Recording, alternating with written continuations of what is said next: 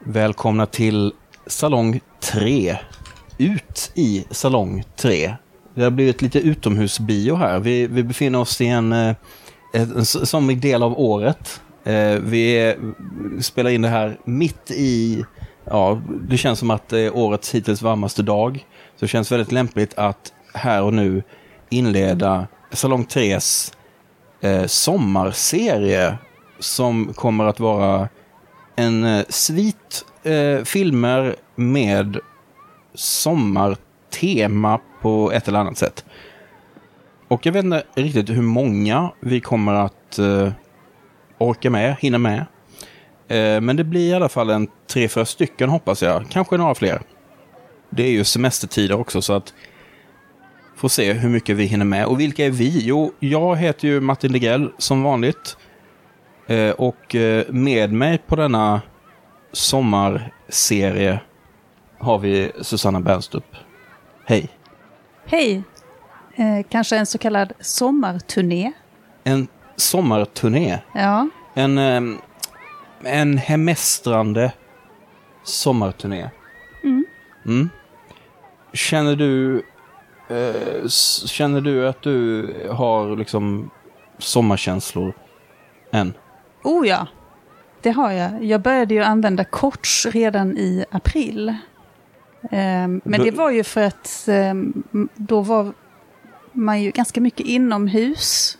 Och um, då tänkte jag, då kan man ju passa på att använda kortbyxor. Var det som en, eh, för frammana sommaren på något sätt? Ja, det kan man kanske säga. Jag tycker det är normaltillståndet på något sätt för mig. Ja. Men det, nu är i alla fall liksom värmen här ordentligt på, på riktigt. Eh, och vad ska vi prata om idag? Jo, när vi började prata om det här, jag fick idén till den här eh, lilla serien med sommarfilmer. Då kändes det som att det var en film eh, som kändes helgjuten. Som du och jag har sett tillsammans tidigare och som vi har pratat om en hel del som kändes som en given eh, utgångspunkt för den här serien. Och det är den filmen vi ska prata om idag. Nämligen Pauline à la plage. Eller Pauline på stranden. Mm. Som den hette när den gick upp på bio i Sverige. Det är ett eh, franskt drama från 1983. Eh, manus och regi av Eric Romer. Eh, Romer var ju rätt förtjust i filmsviter så temafilmer i olika konstellationer. Och det här är, är eh, en av hans tre stora sviter. Eh, sviten eh, Komedi et proverbe, alltså komedier och ordspråk. Som då är sex stycken filmer. Som är allihop kom ut mellan 81 och 87. Mm, härligt. Och vi har sett allihop, tror jag. Ja, det kan vi nog ha gjort, ja. Det här är del tre i den här sviten. De har ju ingenting med varandra att göra egentligen förutom tematiskt så kan man väl säga att det handlar om eh, framförallt om kvinnor, unga kvinnor i olika former av relationer. Mm. Nästan alla hans filmer handlar om relationer på ett eller annat sätt. Det är väldigt sällan det handlar om eh, ond, bråd död eller eh, action på något sätt. Det är mycket Nej, relationer. Det är väldigt trevligt, ja. Det är väldigt trevligt och det är, ja, det är inte så... Um Ja, det är inte så mycket, det, allting handlar, det handlar väldigt mycket om känslor, men känslorna är ganska nedtonade och ingenting är jätteallvarligt, utan det är så här, ja, allting är ganska vardagligt. Det är inte jättehöga insatser, om vi nej, säger så, nej. i det här. Visst kan det vara dramatiskt, men det är ju aldrig någon som, det slutar aldrig med att någon tar livet av sig eller något sånt där, utan på sin höjd kan det vara att någon liten romans, eh, någon gör slut kanske och går vidare och sådär. Ja, de, det kan hända att de gråter, men de gråter inte jättemycket. Nej. Och de stöter på lite motgångar i livet, men sen så går de vidare. Och det är ju lite grann som livet. Mm. Eh, livet innehåller såklart också en massa dramatik, men eh, filmer tenderar, dramafilmer tenderar ju att accentuera just de här ganska ovanliga händelserna i våra liv. Det vill säga då någon dör eller det händer något uppslitande bråk eller något sånt där. Men Romer är ju, han, han gillar att fokusera på det vardagliga på något sätt och, och på något sätt någon sorts eh, livs... Eh, ja, det är ju lite filosoferande och sådär, men det är ändå inte på en högtravande nivå. Nej, men det gör ju också att det är väldigt ovanligt. Alltså de, de, de skiljer sig väldigt mycket från annat drama och sen också de kvinnliga karaktärerna som ofta, eller typ alltid, är ganska... De, de är ganska roliga. Romer var ju otroligt produktiv. Och han hade ju en jättelång karriär. Han blev ju supergammal. Och när han gjorde den här filmen 83, då var han alltså 63. Och det här är alltså en film som handlar om eh, liksom en, en ung eh, eh, frans, fransyska eh, tonåring, eh, liksom mellan barn och mellan barn och vuxen kan man säga. Liksom. Mm, 16 ska han väl vara? Precis, jag tror hon är 15 när de spelar in den, alltså Amanda Langley som spelar huvudrollen. Mm. Hennes första film. Och jag tror inte hon, spel, hon hade någon sån här barnroll när hon var pyttelitet barn på 70-talet någon gång.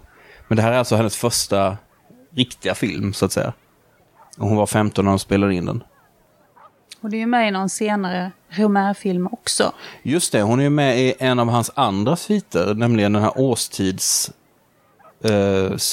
Eh, ja, Där, inte det sommar? Jo, hon är faktiskt med i sommar. Det känns ju som en blinkning till, till eh, Paulina Laplace. Alltså hon är med i då Conte de T. Alltså A Tale of Summer, Summer Tale. Eh, som ju också utspelar sig på, jag tror inte vi kommer komma in på den i den här eh, sommarserien men eh, annars hade ju det, om inte vi hade haft med liksom den här Romer-filmen så hade den, nog den varit en stark kandidat. Den såg vi ju inte för så hemskt länge sedan mm, nej. Eh, eh, fotot är gjort av eh, Nestor Almendos som samarbetade mycket med både Truffaut, François Truffaut och Romer under 60, 70, 80-talet. Och vann, men han vann en Oscar för eh, fotot i Days of Heaven. Alltså Terrence Malick. Har du sett den? Mm, nej, det tror jag inte. Nej. Uh, Eller är, nej, det har jag inte sett. Den är väldigt bra.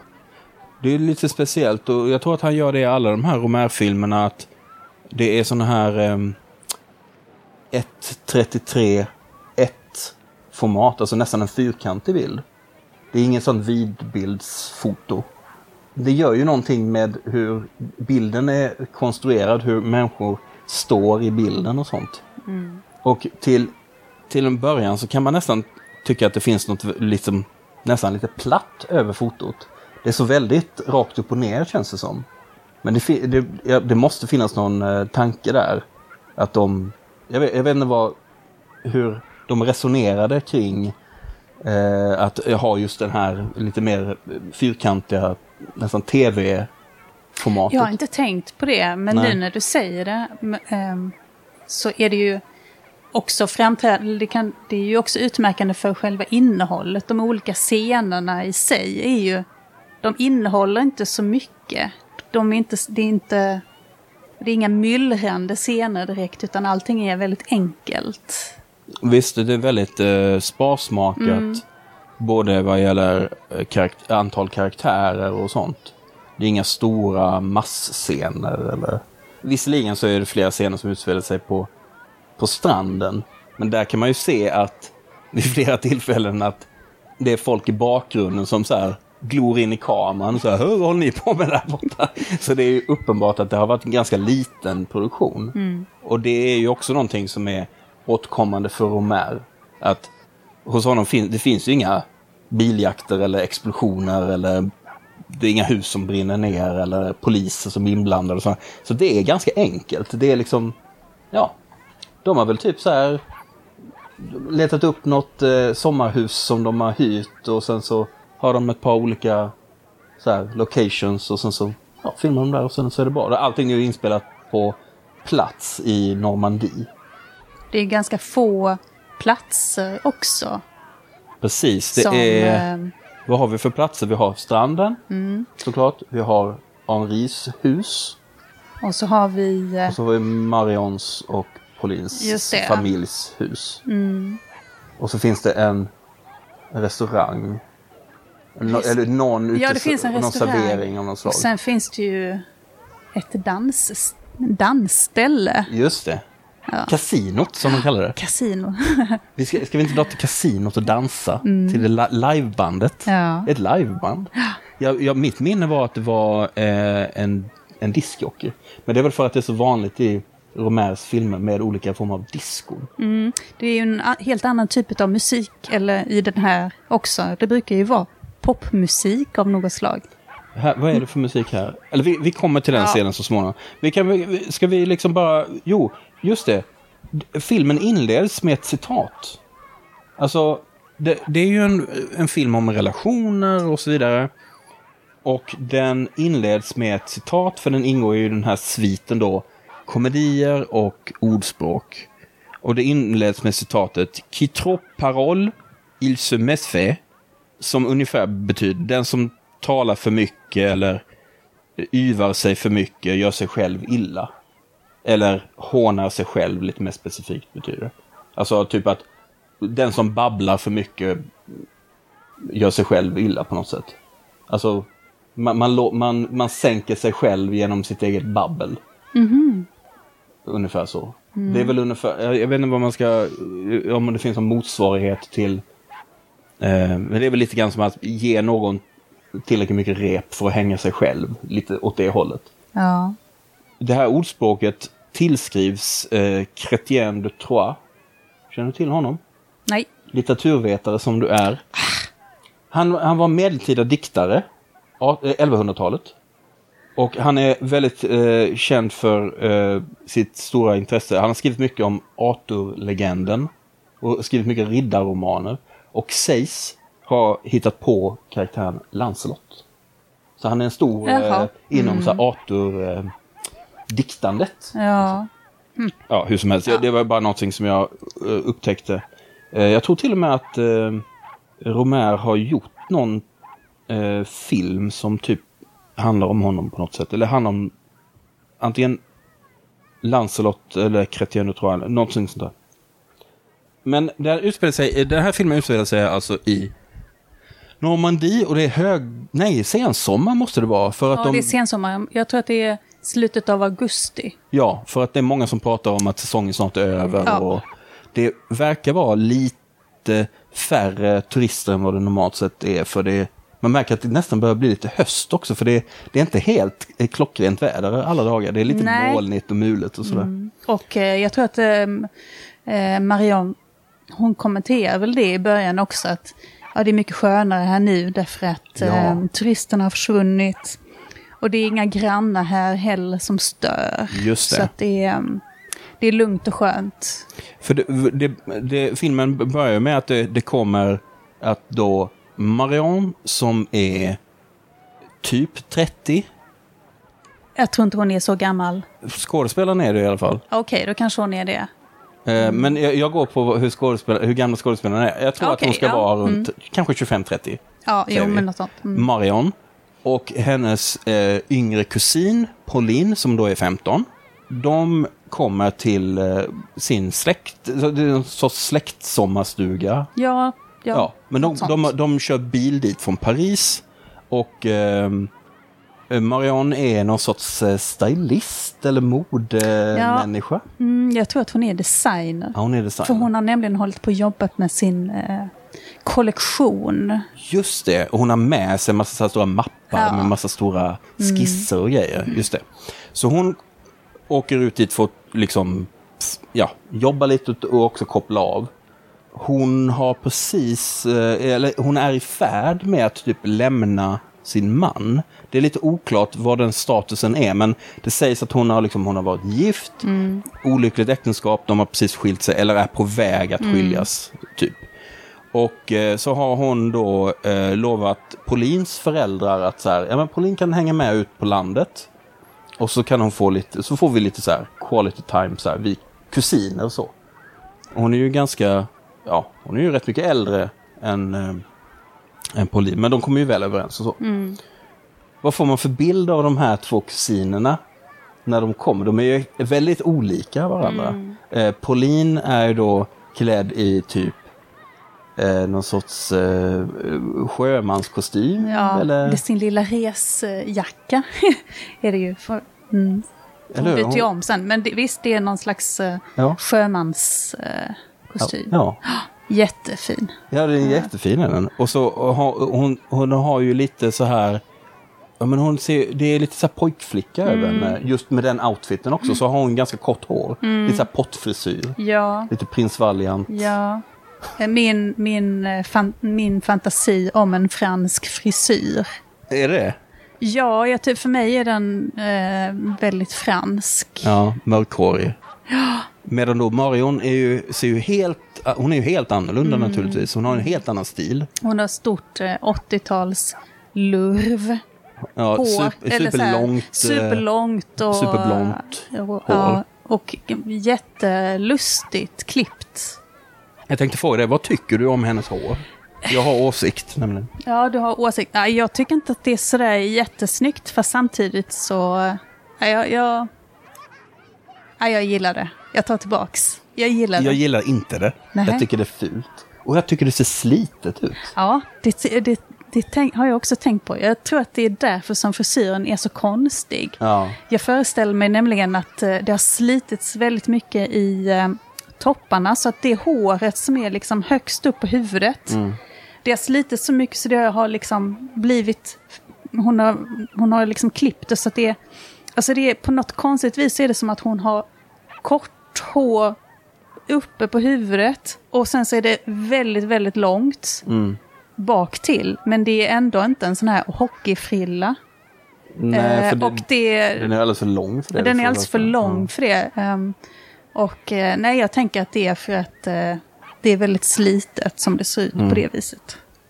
Men det är, det är som ett så slitet änglahår. Alltså det är verkligen så här långt och superblont och så. Det är Eh, ganska stor kontrast till det, den typen av hår som är moderna idag. Alltså när man ska ha väldigt långt hår. Ehm, det, då, idag så skulle man ju inte... Jag tror inte att det är många som hade vågat bära det håret idag. nej, det är ganska, det är ganska special. Mm. Um, men vi får, lite, vi, får li, vi får ju lite liksom, koll på de här kusinerna. De är ju goda kompisar liksom. Och eh, det verkar som, eh, Pauline verkar ju vara mest som en tonåring är med, alltså sådär. Ja, hon har inga större planer med sin resa dit utan det, hon vill väl mest bara hänga, bada lite och sådär. Mm, och så kanske, kanske träffa någon kompis. Ja, Ja. ehm, någon, kanske någon som är i hennes egen ålder som hon kan bli kompis med nere på stranden. precis. För hon berättade att hon har varit på, hon har varit med sina föräldrar i Spanien. Men det var inte så kul för att det var liksom inga jämnåriga och så. Och nu så hoppas hon att liksom hon ska kanske få träffa någon. Och direkt är ju Marion så här. Po- du menar pojkar då eller? Ja, det vet jag inte riktigt. Tyckte hon då. Ja. Och då kommer det också fram då att Marion har varit gift men är skild. Och sen så är hon väldigt, eh, som jag ser det, väldigt... Eh, eh, hon försöker intala både sig själv och Pauline sådär liksom att ja men innerst inne trodde jag aldrig på det här äktenskapet och eh, eh, det var kanske, ja det var nog därför det aldrig funkade och, och sådär. Så hon, hon, hon verkar vara i en process där hon, hon fortfarande bearbetar det här lite grann som sagt, det, de är ju på den här stranden och eh, de, det måste vara i närheten av en... Jag kollar lite på kartorna för de nämner några olika orter men de, det sägs aldrig riktigt exakt var de är någonstans. Men de pratar om en stad som heter Granville som ligger just i eh, Normandie. Eh, ganska nära, alltså precis vid kusten. Och om man åker rakt ut i havet så kommer man typ till Jersey. Alltså det är däråt liksom. Mm. Men Så vi pratar de- nordvästra, ja, Ja, men var kommer de från från början? Paris. De är från Paris båda två? Ja. Och det är en ganska dramatisk strand på så vis att den, det är ju ett här, ganska dramatiskt eh, tidvatten. Eh, så det är ganska häftiga, eh, eh, vissa scener så ser man ju att det är liksom helt torrlagt jättelångt ut. Så. Och eh, när de är på stranden då så, så stöter de ju på ehm, en gammal vän till, eller i alla fall som de uttrycker det, en gammal vän till Marion som heter Pierre. Ja, och det, då blir hon jätteglad. Ja. De, de kommer precis upp ur vattnet, eh, Pauline och, och Marion. Och så, ja, så håller de på och hjälper varandra att torka håret och sådär. För övrigt, kan vara därför som hennes hår är så slitet. Hon sätter inte upp det innan hon hoppar i plurret. Nej, det är nästan alltid ut... eh, Ja, det- Hon har det alltid utsläppt. Mm. Ehm, och så kommer den här Pierre, eller han syns där. Och då, då är det som att det händer någonting med Marions kropp. Hon bara...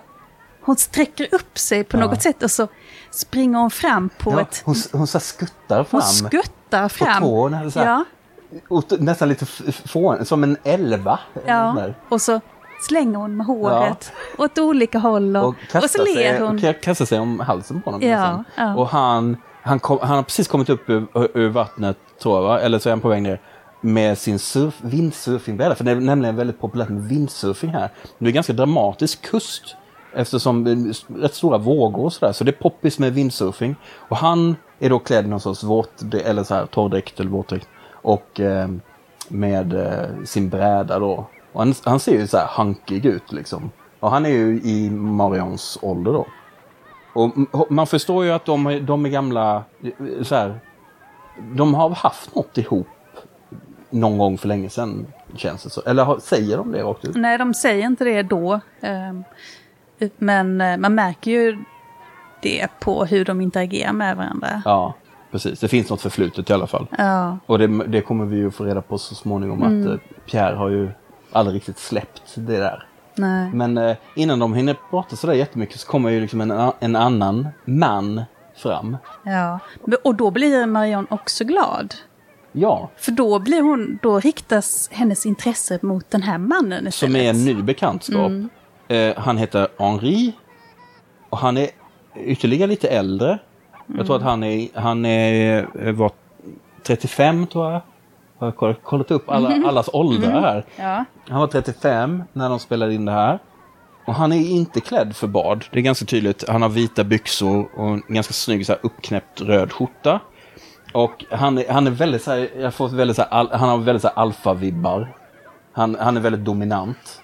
Och ska liksom, han, ska, han visar sin så här, dominans gentemot Pierre, gentemot eh, de här tjejerna. Det är väldigt tydligt att han ska bestämma och, och sådär. Det, det, det var det intrycket jag fick av honom direkt. ja. Och så säger de någonting om att Pierre hade lovat Henri att lära sig att surfa. För de, de har någon sorts eh, deal där att de, det är så de, Ja, de, känner, det. de känner inte riktigt varandra men, men de, Ah, det är därför, Ja. okej. Ja. Men så kommer de ju ganska snabbt in på att eh, Henri är etnolog. Ja. Vilket är ett yrke som återkommer hos eh, eh, Romer. ja, men så är det ju i den där sommarfilmen Ja. också. Där är det också en etnolog.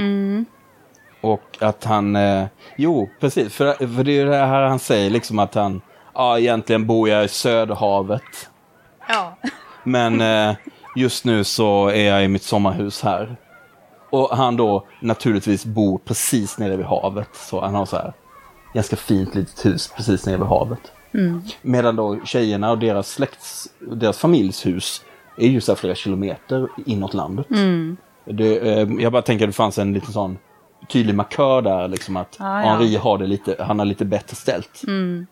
Och han är ju också en, en, eh, en, vad ska man säga, han utmålar sig själv väldigt mycket som en så här fri person som, han värderar liksom sin frihet och att, eh, att inte vara låst vid något ställe och typ inga, ingen relation och sådana här saker. Nej, men det blir ju... Det, det, de diskuterar ju det ganska mycket sen, eh, Mm. lite senare när de kommer hem till honom för att käka middag. Ja, för han bjuder in hela gänget på middag. och alla säger bara okej, Okej, ja, vi följer med. Mm. Och, Men eh, Pierre känner sig, man märker ju här att Pierre direkt känner sig lite undersk- undanskuffad. Mm. Han stöter ju då på Marion och tänker wow, där är hon och hon ser ju fantastisk ut och... och... Och hon är ju också jätteglad åt att se honom. Mm, ja. Ja. precis. Eh, så att han blir ju väldigt förtjust där, tycker det är jätteroligt. Men då så tar ju Henri över direkt och bara häng med hem, hem till mig och, och så när de väl kommer hem till honom så håller ju han hov där och pratar liksom om eh, ja, si- sitt hus och sin familj och han... Han har ju faktiskt en liten dotter som eh, dyker upp där på stranden också. Ja, men hon bor mest eh, hos sin mamma i Rennes.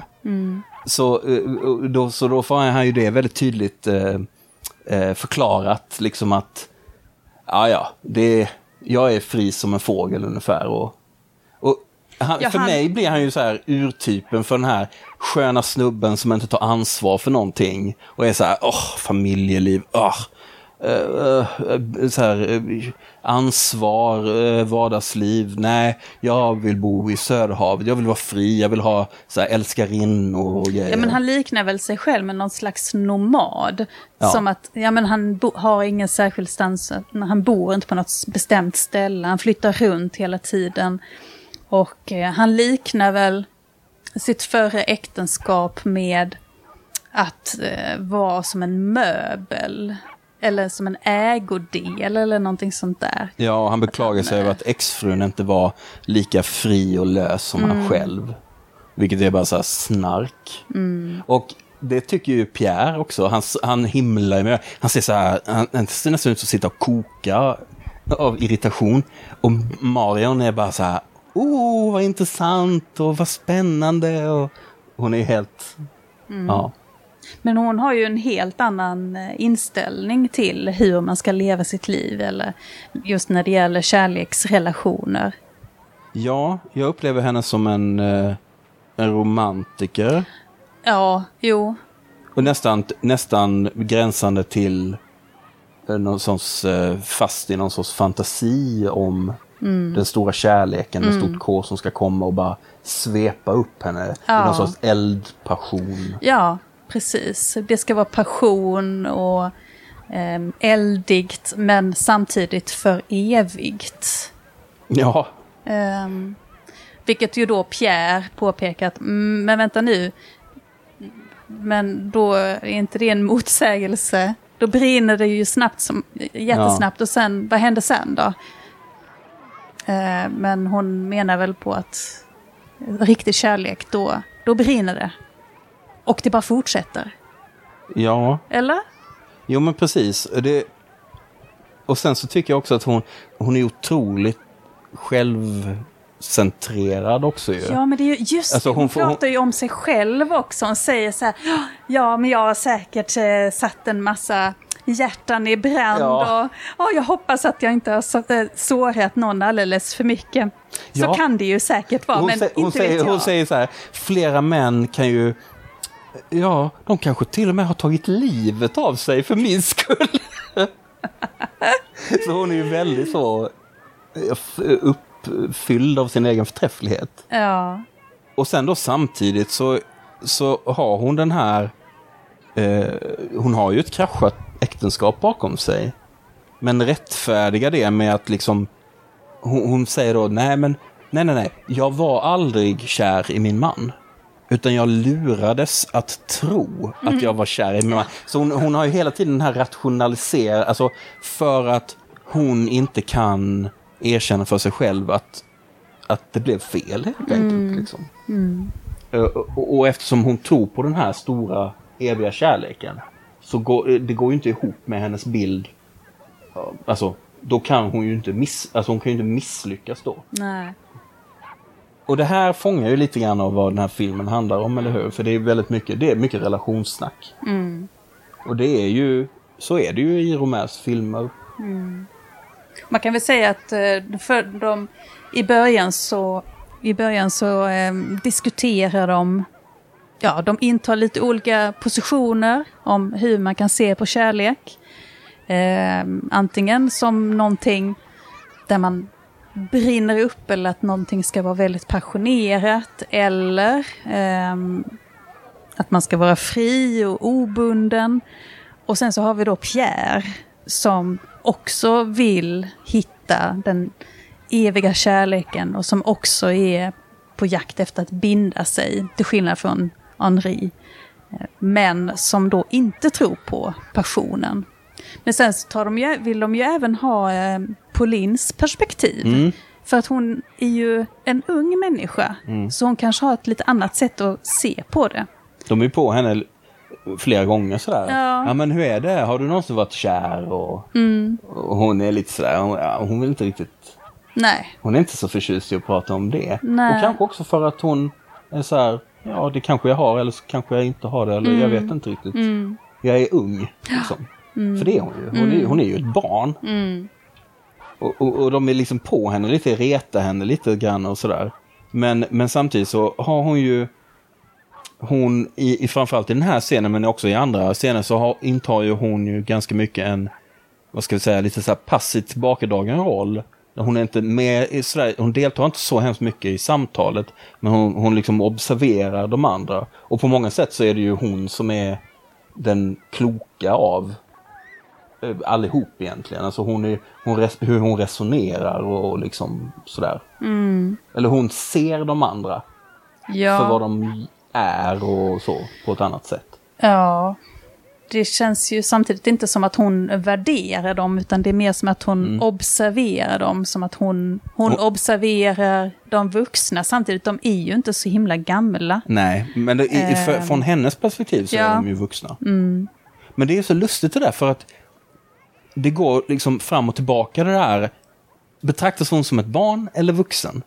Och, och ska vi betrakta de vuxna som så här, unga vuxna som inte riktigt har landat än i vilka de är och sitt liv och så? Men det Eh, tror jag. Ja. Alltså om man då tänker på att eh, Romer var 63 när han gjorde den här filmen. Mm. De, är ju avs- de är ju mycket, mycket yngre. Han, han beskriver ju, han försöker ju på något vis gestalta hur unga människor resonerar kring kärlek och, och kanske, in, alltså, nu bara spånar jag, men kanske se, ja men var det så här på min tid? Eller hur är det nu med unga människor idag? Att han kanske är lite så här fascinerad av ungdomen, ungefär som Agnes Varda i den här eh, Kung Fu Master. Så här, mm, jag är intresserad av unga människor. Hur resonerar de kring Ja, hur eh, kärlek? de? Hur tänker de egentligen? Har de, har de, tänker de på något annat sätt? Ja, och så Ja. iscensätter han Ja. de här olika frågeställningarna om kärlek. Mm. Som han tänker sig att unga människor, Precis, för det är ju ändå hans ord. ja det är ju det. Han lyckas ju ändå skriva dem eh, med väldigt tydliga olika röster. Oh ja, Eller hur? Det känns ju inte som att det är en gammal gubbe som har skrivit det här. Mm. nej nej. Det känns ju, det, dialogen känns väldigt levd. Mm. Alltså, och deras inställningar till saker och ting. Det gubbiga kommer ju in på lite andra saker. Ja, det, kom, Ja. det kommer vi in på. Men, men ehm, eh, efter all den här, allt det här babblet så blir det en liten dansscen. Ja. Då drar de till kasinot som, som vi pratade om tidigare. Som verkar vara ett, eh, någon form av nattklubbsaktigt. Men också på ett väldigt, eh, känns det som ett väldigt här, ett turistorts, badorts eh, eh, style.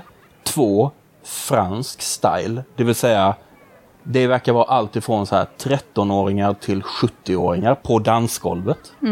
Och eh, alla är jätteglada. Det är ing- ingen är ironisk eller Nej. så. Alla tycker att det är trevlig musik. Och sen är det ju också, nu har vi ju sett flera andra Romer-filmer och eh, det är ju ett återkommande motiv i hans filmer. Ja. Den trevliga, den lilla dansscenen Ja. som vi var inne på tidigare. Just att, eh, men vanligtvis så brukar det ju vara någon DJ, Mm. som du sa. Och det är allt ifrån i hans filmer, framförallt de här 80-talsrullarna.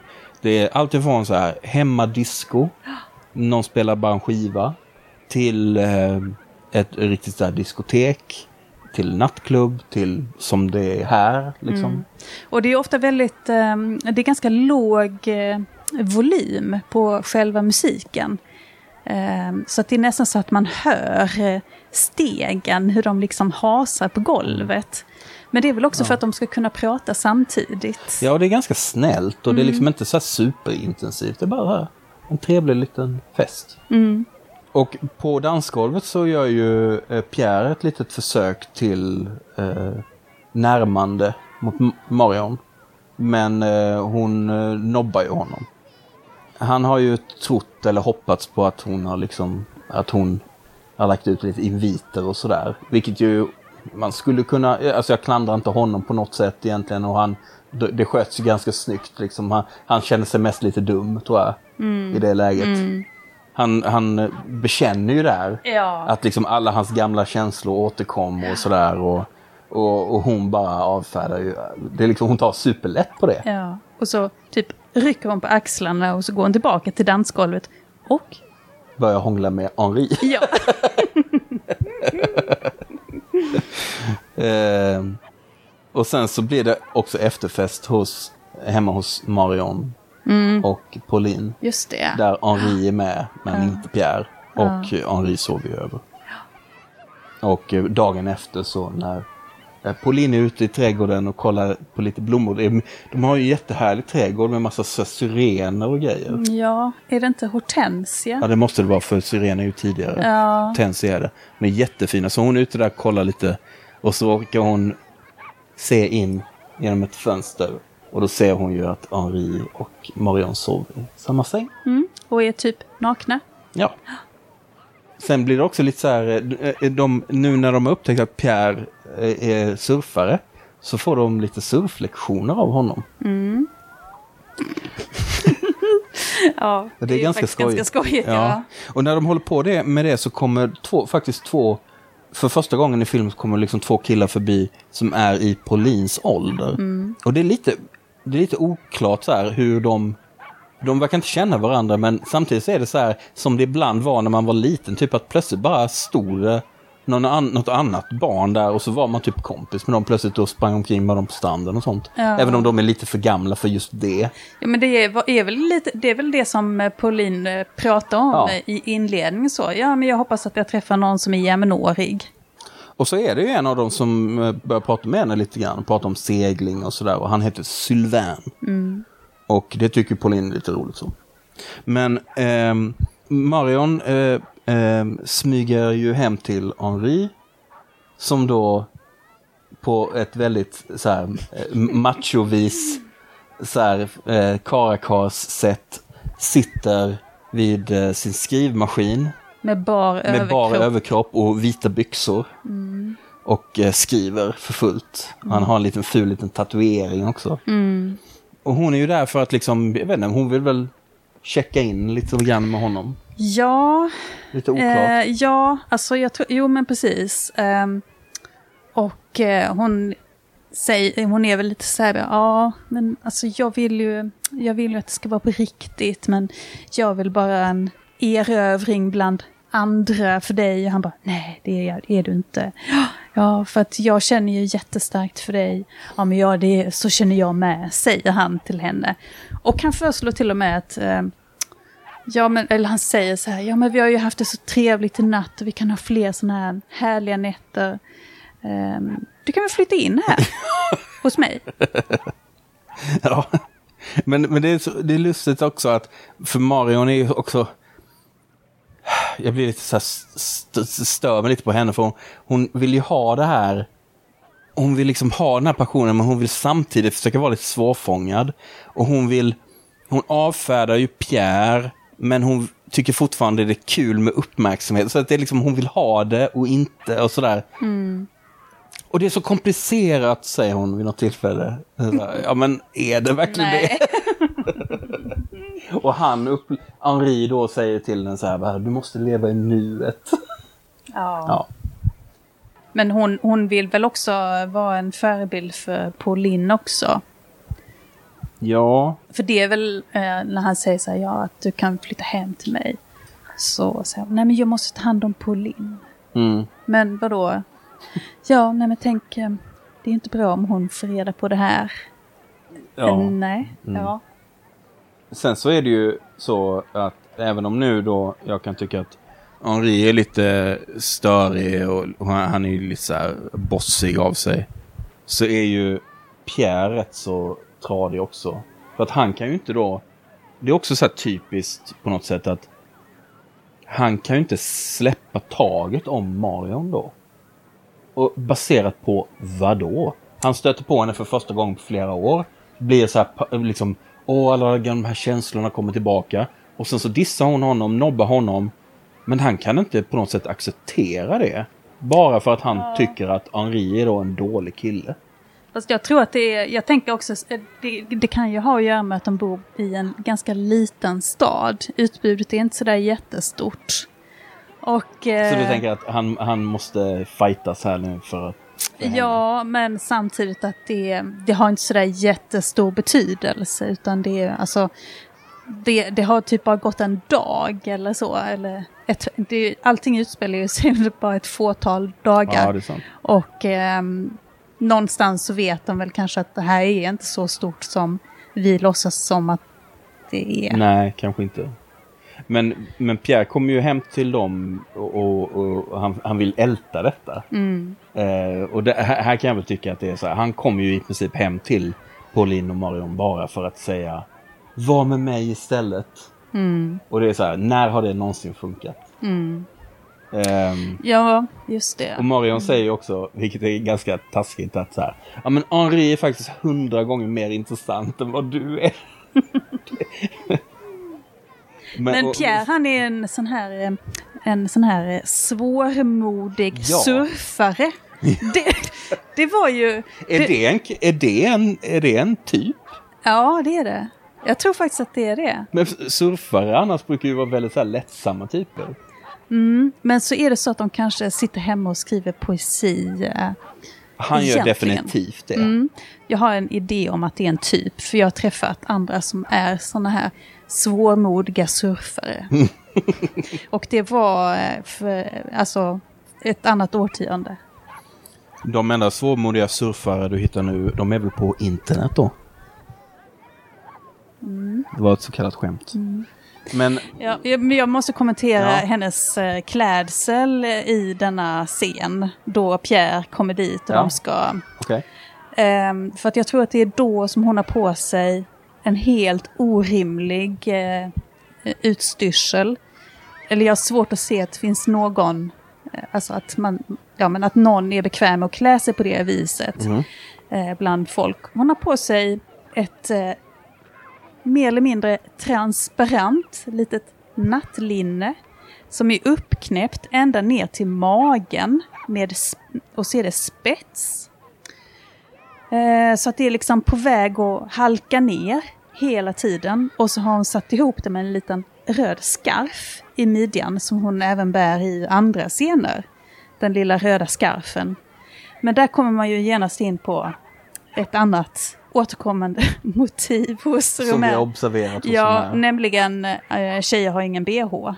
Han är mycket förtjust i tjejer som inte har bh. Ja, och gärna då med typ eh, stickade tröjor, vilket ju är helt orimligt. Det skulle ju klia jättemycket. Det Här, jag vill eh, komma in till Romers försvar här i den här scenen. Nämligen, det är morgon och de äter frukost. Så det där är, hon, är, hon har på sig typ ett nattlinne eller, morgonrock eller något sånt där. Det är därför hon är klädd så. ja, jag tror, men jag tror bara att det är en del av det. För hon, eh, har, hon är ganska lättklädd annars också. Hon brukar inte ha bh på sig. Nej, det har du rätt i. Eh, och det är, det, är, det är en annan sak som han är väldigt förtjust i. Det är när tjejer har tröjor, eh, blusar eller, eller linnen som halkar ner så att man ser ena axeln. Mm. Det, det är också väldigt modernt enligt eh, Romer-modet. Eh, Marion säger i alla fall till Pierre, vilket jag tycker är väldigt roligt, att eh, ju mer du snackar skit om Henri, ju mer intressant blir han. Det låter som något som en tonåring skulle säga till sina föräldrar, typ som säger du får inte dejta honom. Så här, "Åh, ju mer ni är emot det, desto mer... Ja, det är ganska dumt. Och hon säger att eh, han kanske är farlig, men det är väldigt attraktivt.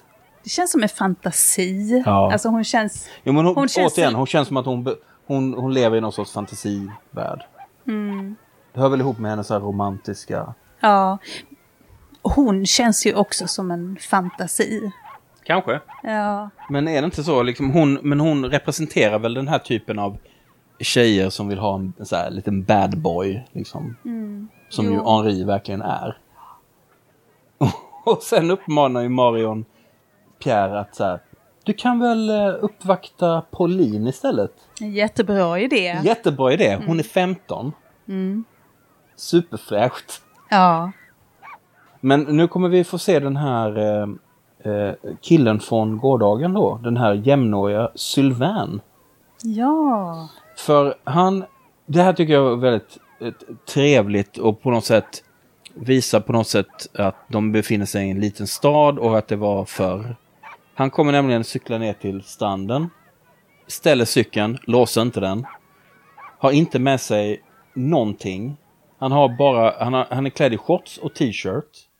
Kanske till och med barfota. Han har ingen handduk, han har ingen så här, naturligtvis ingen mobiltelefon. Och så här. Han verkar inte ha plånbok, inte någonting.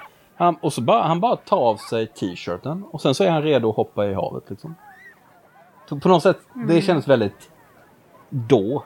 När man var också så här liten, mer, mer så att säga, på något sätt oskyldig. Alltså just det här, skulle aldrig få för sig att inte låsa sin cykel om man åkte ner till stranden. Man skulle haft med sig en väska med grejer. Och, Men jag vet inte, det, det kändes eh, härligt på något sätt. Fritt.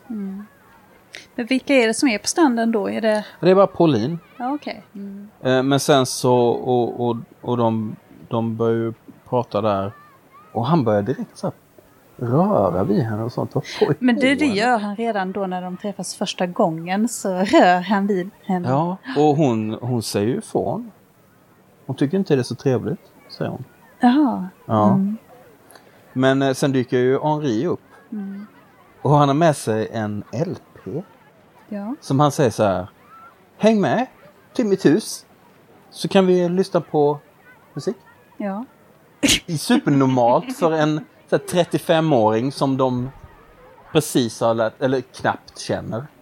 Att så här, säga till två 15-åringar så här. Häng med hem till mitt hus. Spela vinyl. Och de bara okej. Okej. Det låter Ja. jättebra. Jag kollade upp den, den eh, det verkade vara en LP med eh, sånger från Söderhavet. Så det verkar vara en sån, eh, alltså, typ så här polynesiskt eller hawaiiansk musik. Ja, det är därför som han är så förtjust i den. Ja. Han blev ju påmind om den efter att de hade varit på kasino. Ja, De ja. dansar till den låten där då när de Var det dansar det de tryckare. Ja, Ah, det var okej. den. Ja. Och då när de är där i eh, Henris hus så eh, börjar de ju, de ju dansa också. ja, precis. De dansar en liten Pauline och Sylvain. precis, en liten tonårstryckare. Mm. Henri sticker ju iväg på lite ärenden och då, då drar ju de upp, direkt upp till sovrummet för lite, lite tonårshångel. Ja, eller kanske petting.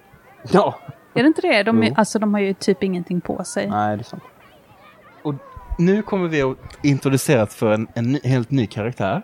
Ja, hon som säljer jordnötter på stranden. Precis, jag väljer att kalla henne för jordnötstjejen. Du, det har jag också gjort i mina, i mina Jag anteckningar. tror hon får, hon får typ ett namn precis på slut. Typ i en av slutscenerna så tror jag att de kallar henne för så här Louisette eller något sånt. Ja, ja. Men, men i större delen av filmen så har hon inget namn. Utan hon går omkring på stranden och säljer typ jordnötter och godis och sånt ur en liten korg. Eh, och hon är väldigt check. ja. Hon har eh, fint så här, eh, röda eh, sminkade kinder. Och så har hon så här rosett i håret.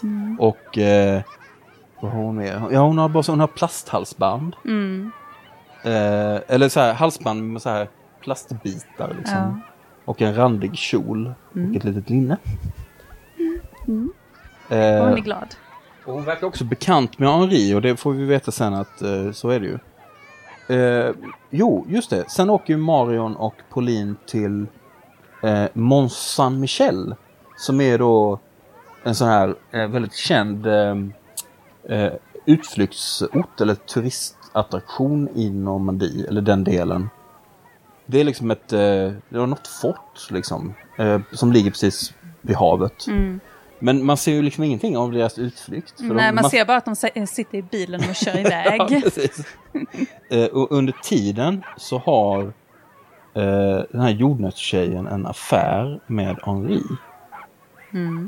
S- Det, det är jättekonstigt också för att Henri Sylvain och jordnötstjejen är i Henris hus. Och Ja. jag fattar inte vad Sylvain... Jo, Sylvain är ju där för han, han, han hoppas kunna stöta på stöta... Är det därför han ja. sitter där? Alltså, Men varför är han mm. kvar när hon Ja, inte är där? Det är ja, visst. jättekonstigt. När de går upp och i, till sovrummet så Precis. sitter han kvar och tittar på något tv-program. Med, ja, En seglingstävling på tv sitter han och glor på. ja, Medan de går upp och har sex då. Mm. Och som av en händelse så råkar Pierre gå förbi huset. nu blir det nästan lite farsartat så här, vem ser vem och vem, vem vet vad och så. Och då ser han jordnötstjejen spritt språngande naken. Som håller på med någonting där och så tänker, hon, tänker han direkt så här. Vad är detta? Liksom. Och just det, Pierre har ju också en skön stil där. Han går ju omkring då med bar överkropp med en sån rosa så stekartröja så slängd över axlarna. Så. Nej, det tänkte jag faktiskt inte på. Verkligen ste steka-style. Men när Marion kommer tillbaka, då, det här kommer nyckelscenen på något sätt. För det, det är runt den här som det börjar skapas en massa lögner och hittepå och sånt. Och det är det som ställer till det, eh, alla de här relationerna egentligen. Eh, för att Marion kommer ju tillbaka till Henri samtidigt som de, som då Henri och Jonas-tjejen håller på med sitt Kuttra 7 i, i sovrummet. Och Henri lyckas få till det, lyckas lura eh, Marion att det är Sylvain som har ihop det med Jonas-tjejen. Och liksom bara på något sätt, alltså så otroligt egotrippat och Ja. taskigt mot alla inblandade Ja, egentligen. jättetaskigt. Eh, och det är ju här man verkligen ser honom från sin sviniga sida. Att han liksom med lätthet gör detta för att rädda sitt eget skinn. Och lyckas med det.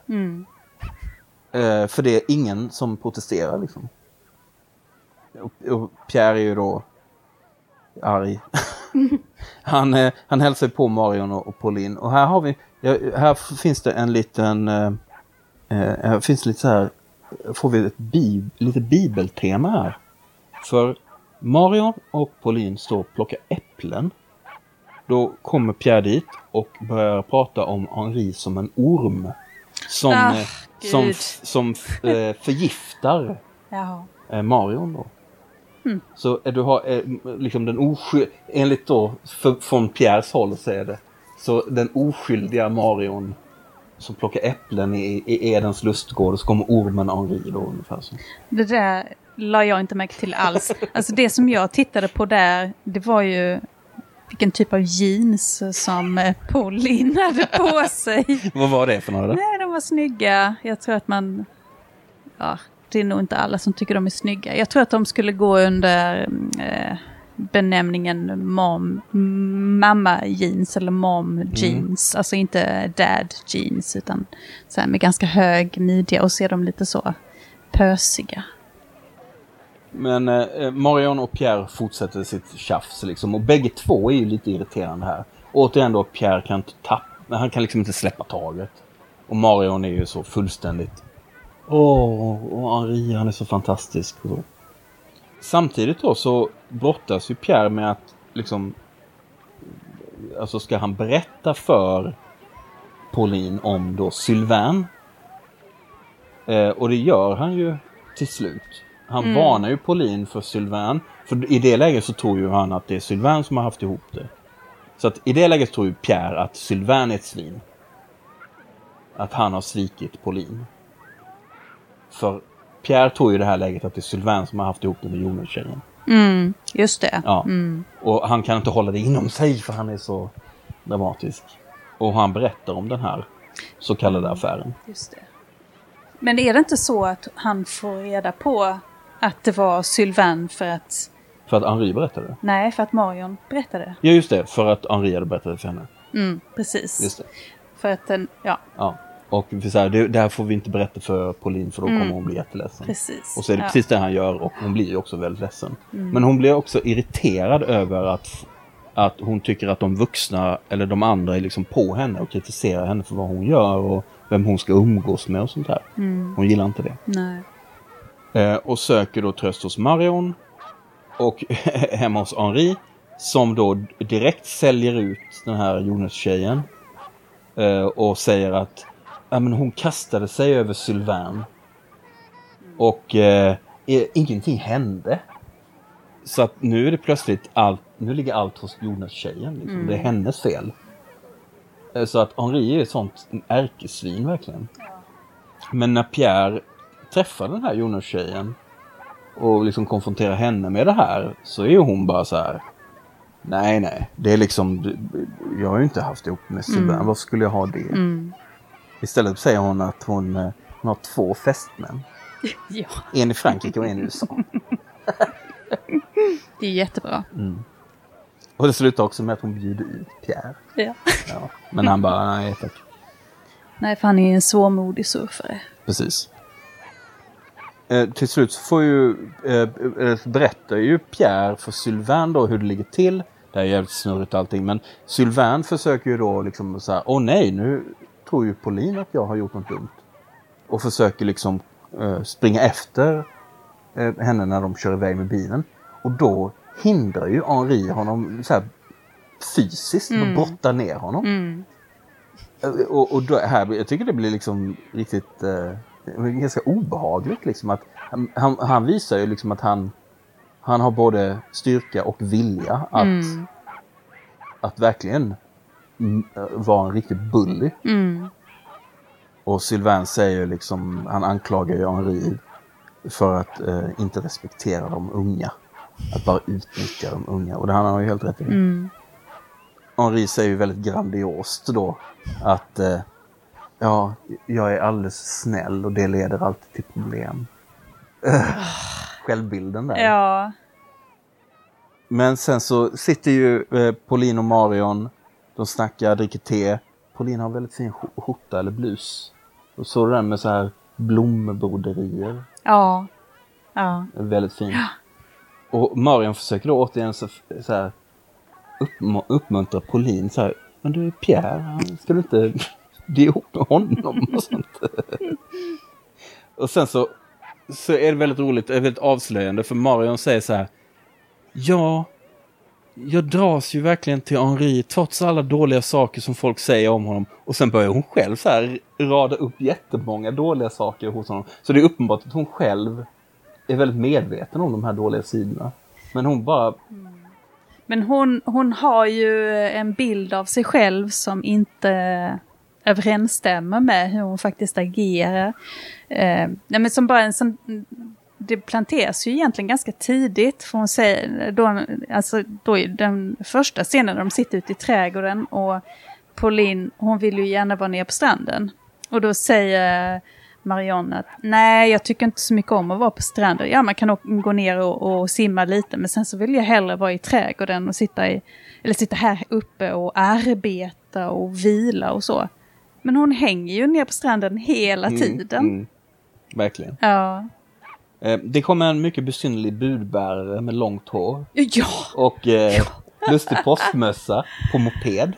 alltså jag undrar vad, vad, om vi hade sett den när filmen kom, hade vi tyckt att han var lika lustig då Eller också? här, eller är det bara för att det är en är... budbärare. Liksom. Ja, eller är det bara för att det var en gammal tid?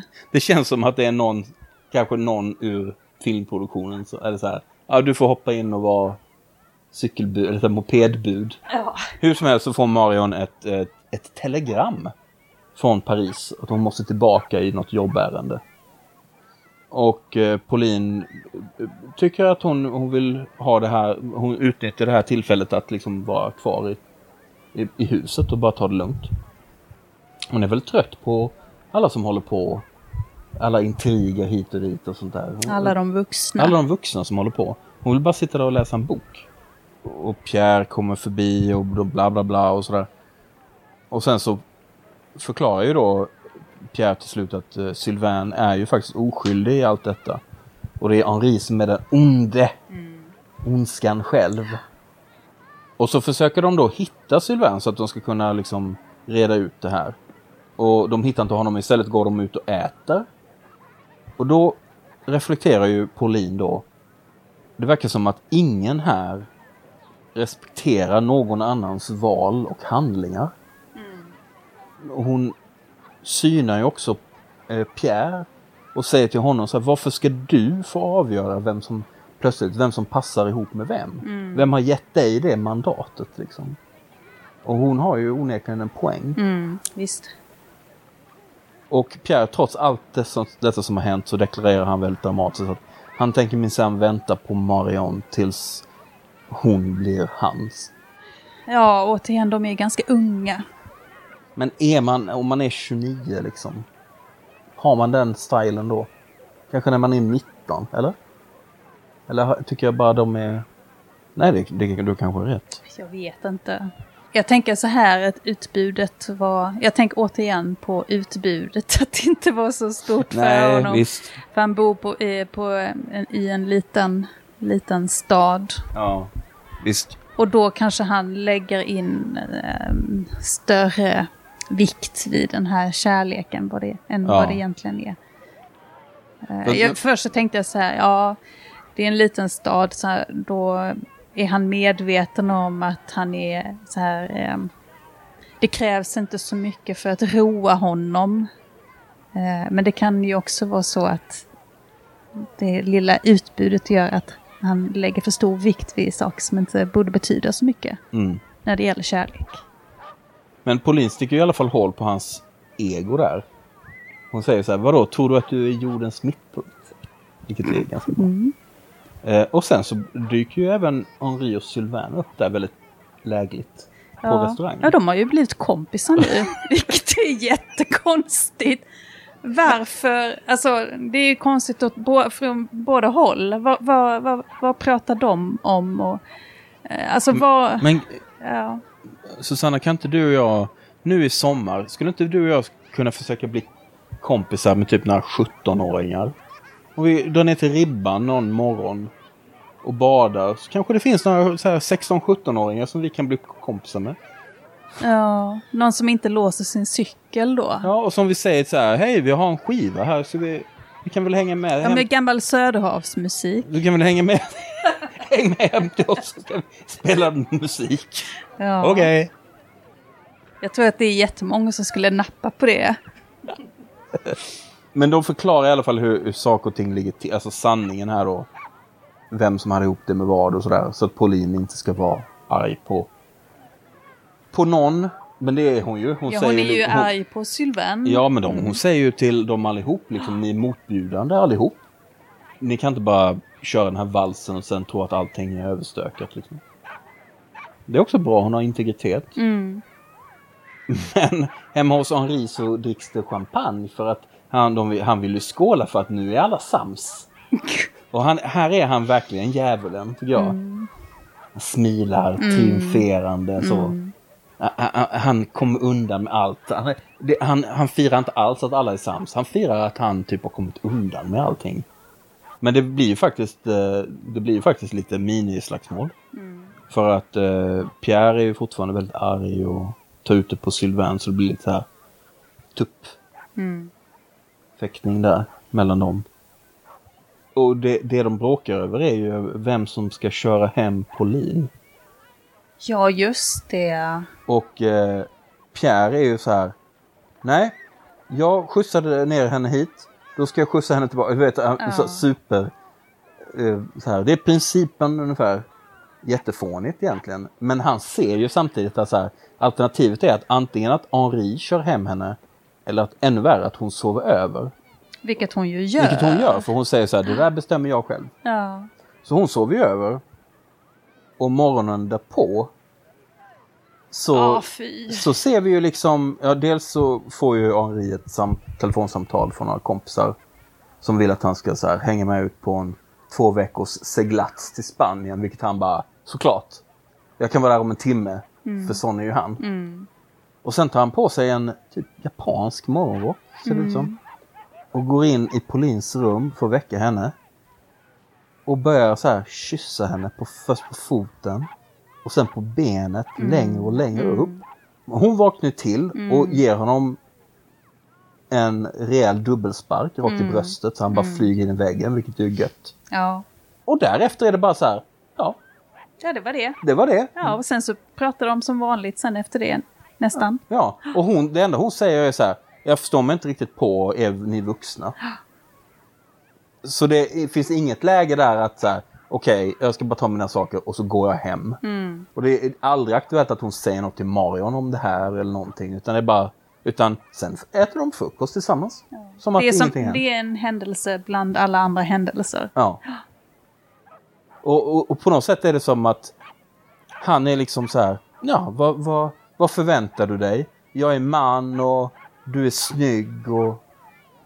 Men det är väl återigen här eh, normaliseringen av eh, relationen mellan barn och vuxna. Ja. Som, alltså, som finns tidigare också det här att eh, eh, ja, Marion försöker Få ihop det, få med, ihop ja. det mellan Pierre och Pauline. Ja, visst. Men eh, Henri, han packar ihop sina grejer för han ska iväg på den här seglatsen. Och eh, skriver ett litet brev som, hon, som han ber så här, Pauline överlämna till Marion. Och, och Pauline bara så här, du är sån fegis. Liksom. Du kan inte ens säga hej då ordentligt utan du lämnar ett jävla brev till mig att lämna över. Och sen så har ju Henri en utläggning här som är så otroligt krystad och återigen den här, han har ju ungefär samma stil som Marion, att han hela tiden ska rättfärdiga sitt beteende på något sätt. Och då har han en utläggning om att om Marions figur som är för perfekt. Hon ser för perfekt ut. Och därför så blir hon inte intressant. Gud, det har jag helt glömt. Ja, så hon säger Åh, så fy. här, han är så här, Ja. och det, och det är därför som jag inte kan liksom vara med henne utan hon är liksom för bra. Och det är ett otroligt krystat resonemang. Och eh, Pauline, hon är ju så här, hon försöker ju liksom det är, ju, hon har, det är en omöjlig uppgift. Hon försöker liksom förstå den här vuxenvärlden. Så här, hur tänker ni här? Hur resonerar ni? Och det går ju inte något vidare. Men hon överlämnar brevet till Marion som läser det med, med tårar i ögonen verkligen. Men sen försöker se väldigt så här samlad ut efteråt. Så bara okej. Så. Och det sjuka är ju att för Henri så är ju Marion antagligen betyder absolut ingenting. Noll. Och det är ju det som är det tragiska på något sätt. Men någonstans är hon väl medveten om det? Tror du inte det? Jag vet inte det för att det här är ju slutscenen och, Ja. och, och Pauline säger så här, kan vi inte åka hem till Paris istället för att hänga kvar här? Vi drar tillbaka till stan, det blir gött.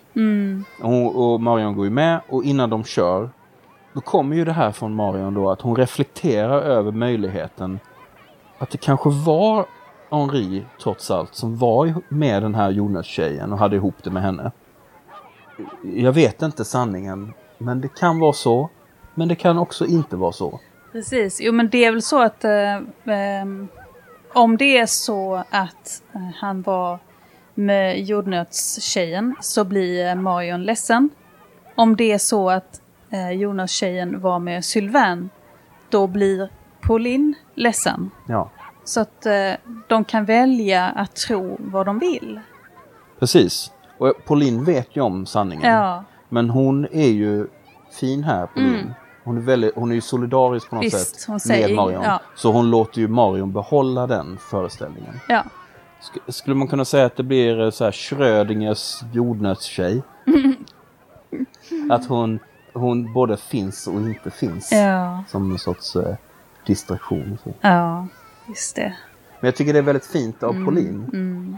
Hon förstår Marion. Hon vet vem hon är. Och då låter hon henne behålla den föreställningen. Jag tycker det är rätt fint. Marion har ju säkert varit med om det här förr. Ja, det kan man tänka sig. Ja, det... Hon har den personligheten Ja. på något sätt. Ehm, Och hon låter det rinna av sig. Hon, hon slänger med sitt hår och så trillar det ner bort från hennes axlar. Och så kan hon tänka sig, det kan ju faktiskt vara så att det är killar som vars hjärtan har satts i brand. Och en del kanske till och med tagit livet av sig för min skull. Ja. Ja. eh, och sen slutar filmen som den började med att de eh, kör ifrån det där lilla landstället. Och sen är slut. De stänger grinden som Ja. de öppnade när de kom dit. Och eh, Pauline har återigen tagit på sig sin lilla fina sjömansuniform. Det är, en, det är en fin liten film. Mm. Verkligen. Mm. Den, den vann också lite priser. Den fick eh, Silverbjörnen i Berlin 83. Och sen gick den upp då på svensk bio 20 juli 1984. Vad trodde du? Vad gjorde du 20 juli 1984? Ja, då hade jag sommarlov, eh, var i eh, Ängelholm, badade på stranden i, i Magna. Hade långt, slitet hår som var solblekt. Och eh, jag och eh, mm, eh, min kompis Alexandra, vi höll förmodligen på att spå varandra i sanden. Jaha, det låter skojigt. Och då handlar det förmodligen också om killar på ett lika overkligt sätt som Marion.